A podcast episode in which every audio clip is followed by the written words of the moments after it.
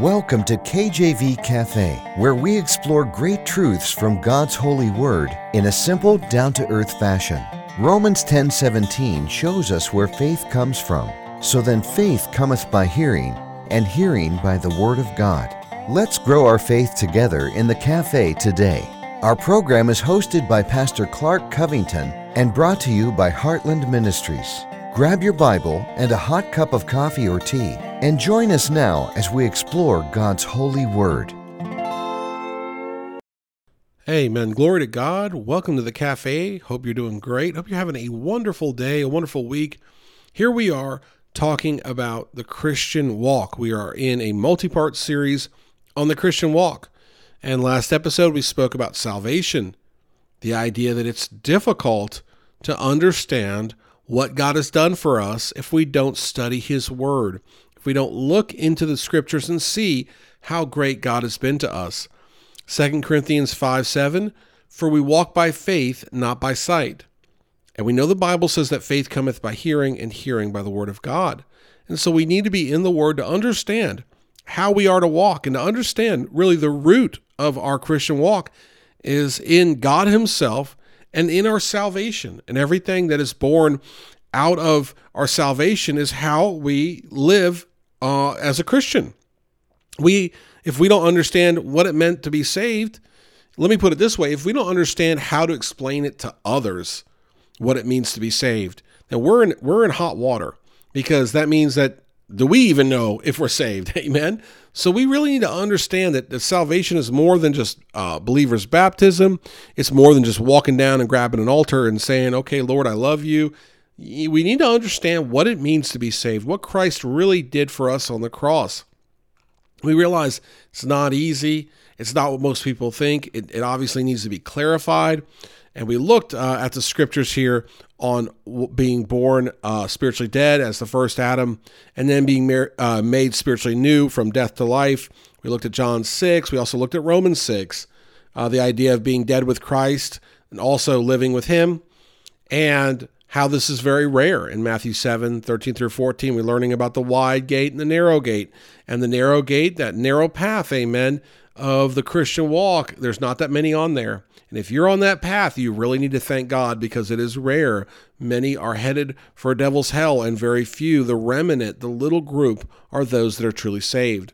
And that doesn't mean that I'm trying to toot my own horn or make anybody else feel bad. But the truth is, if you can't, again, if they don't know what it means to be saved, if they haven't trusted Christ in a way that they realize that they have a sin nature that they can't overcome, can you imagine someone giving their faith to Christ?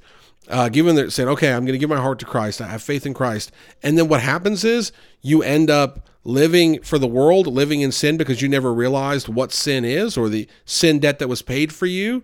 Uh, that's very confusing. And yet that's where a lot of Christians, so-called Christians are today.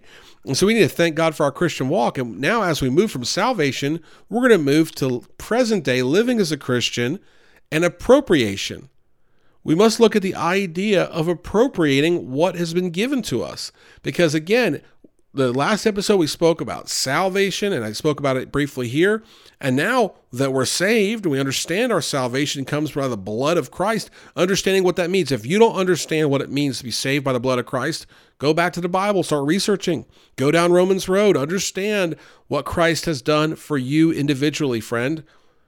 Once we understand salvation, we need to look at appropriation, appropriating what's been given to us. This is a simple example, but this was just one that came to mind. Uh, in my day job, I work in uh, digital advertising and stuff like that. And uh, I had a, a client that needed help with something, and there was an advertising account. And they had funded that account, and there was money to run advertisements, but no advertisements were running. And I went in there and I noticed that the money had been funded to a master account, but had not been appropriated to the client's account. So even though the client had funded it, done everything, the way that this particular system worked is the money needed to be appropriated. It needed to be told what to do. It needed to be distributed. And the same way that, and by the way, when that was done, uh, everything worked great. Okay. By the way, you live for God, He's going to bless your work, but that's a whole other message. All right. The same way that that money was uh, allocated, that was was appropriated, is the same way that we must understand that all of this that knowledge we have in Christ, if we aren't applying it to our lives, it's not appropriated. Think about that. It's not appropriated. And how do you appropriate that godly knowledge and wisdom and what's in God's word to your daily walk, your Christian walk? It starts with submission to God. It starts with submission to God. We submit to God, and that becomes the key cornerstone of our Christian walk. Because Christ is the cornerstone, by the way, and this is kind of that cor- cornerstone foundation of our Christian walk is submitting to God. We become slaves, like bond slaves to Christ. The idea is that we've been bought with a price, that we are no longer our own, amen, that we are to serve God in that mentality. And again, that is so radical compared to what many modern day Christians think that they have liberty to just go sin and that they're their own person and that everything in the world is for them to enjoy. And then you say, no, no, no, no, no, no, no. We've been bought with a price.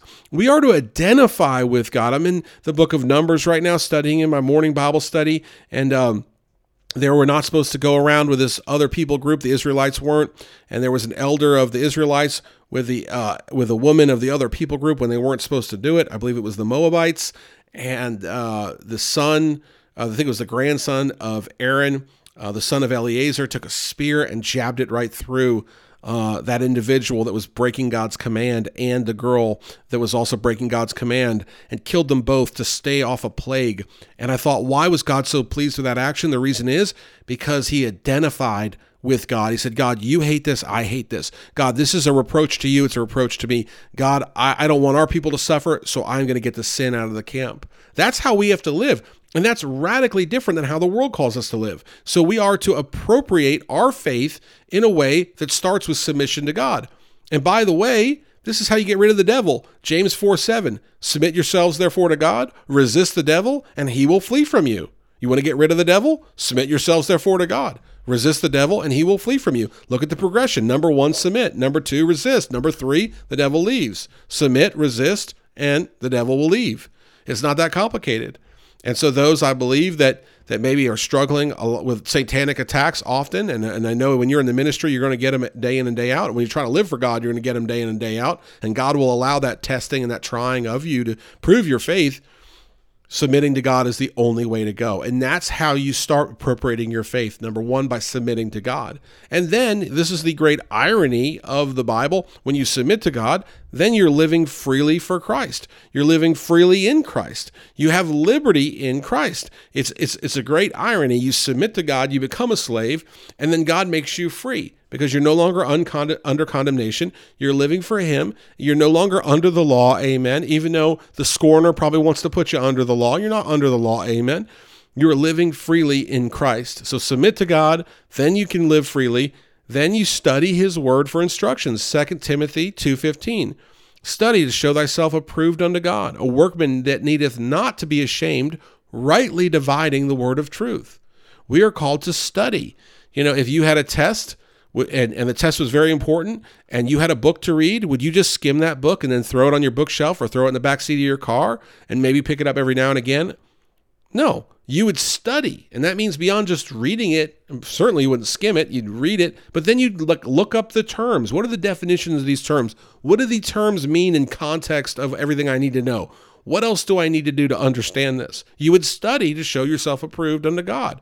That's what God wants you to do. That we shouldn't be ashamed, rightly dividing the word of truth. We can speak boldly on behalf of God because we've studied His word and His ways, which He has preserved, and the Holy Spirit helps us discern it so that we can uh, walk the Christian walk and appropriate our faith. So, number one, we submit to God. Number two, we're able to resist the devil and he'll go away. And then number three, we study his scripture, and we are able to appropriate the great gift of salvation that Christ gave to us into our daily lives by studying the word.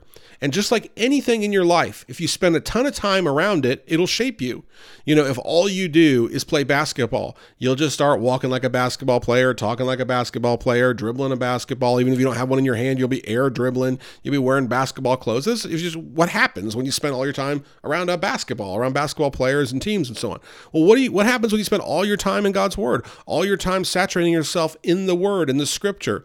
Through reading it and studying it and, and, and meditating on it, chewing the cud, as they say, well, you'll become more like God. Amen. Is that not right? You'll become more like God. And that is the goal of the Christian walk is to become more like God every day. And then as we do that, what we're going to see is our priorities will shift. And, and so another way to appropriate our faith is to seek his kingdom first.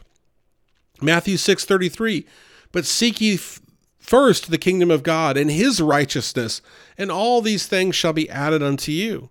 And so we realize that when we are walking the Christian walk, we are no longer walking in the lust of the flesh. We're no, no longer walking in the desires of the flesh. Matter of fact, we're no longer thinking too much about what we want to do or what we need and this, that, and the other. And we're thinking about what God would have us to do, what God wants us, uh, how God wants us to live, and so on and so forth. And we are seeking His kingdom first. And we have that mentality of, we need to be living for God and sold out to God, and He'll provide our needs. And that's how that program works. You have a desire in your heart. Uh, let's say you want to start a uh, auto repair store, and you have no idea how you're going to do it. And the world tells you, uh, you know, learn about starting an auto repair store and find all your suppliers and get a mentor and da da da. And the Bible's saying, okay, forget all that. Seek me first, and let's see what I can do with you.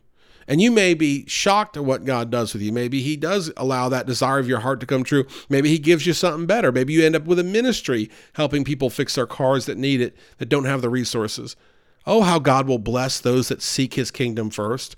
And oh, how rare it is. I think of those kids in school, and I'm not picking on the kids in school. I love kids, and the Lord loves kids. Amen. That's biblical. But what would it be like if one of those children in school just got on fire for God and said, you know what? All these things that these students are seeking cell phones and popularity and status and girlfriends and boyfriends, all these things. I'm going to push all those to the side and I'm going to pour my whole heart into the Bible and seeking Him. What could God do through one young person like that? I believe a revival would break out in that school like we've never seen. Seek the kingdom first. Appropriate the faith that has been given to you by taking action in a way that pleases God. And finally, for this part of the series here, find rest in Him alone. Matthew 11, 28. Come unto me, all ye that labor and are heavy laden, and I will give you rest. Another way to appropriate our faith, to live out our faith, to distribute our faith, to put it into action, is to run to God, to cast all your cares upon Him, for He careth for you. To run to Him in those times of trouble, in those times of hardship, you know, maybe God will throw a test our way, not just to test our patience or whatever, but also to see, okay, when that brother and sister is facing adversity, will they run to me for rest so that I can show them that I'll give it to them? And He will. He'll supply it in abundance.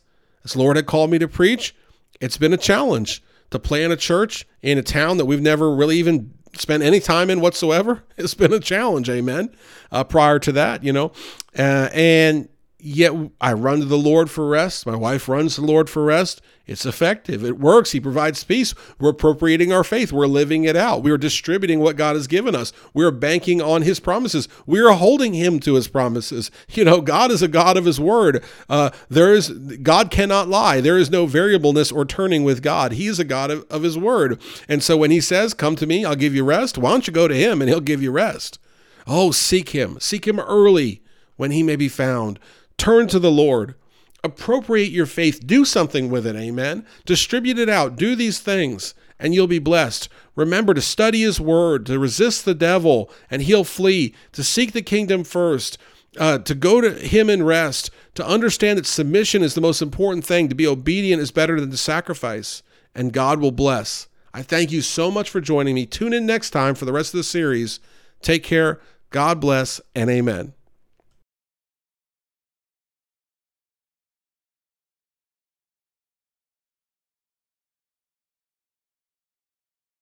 Thanks for listening to this episode of KJV Cafe. Have a question for Pastor Clark? Email him directly at clark at enduringpromise.org or visit kjvcafe.com and click the envelope button on the homepage. Our program is hosted by Pastor Clark Covington and brought to you by Heartland Ministries. We'll close today with Psalm 119, verses 166 through 168. Lord, I have hoped for thy salvation and done thy commandments commandments. My soul hath kept thy testimonies, and I love them exceedingly. I have kept thy precepts and thy testimonies, for all my ways are before thee.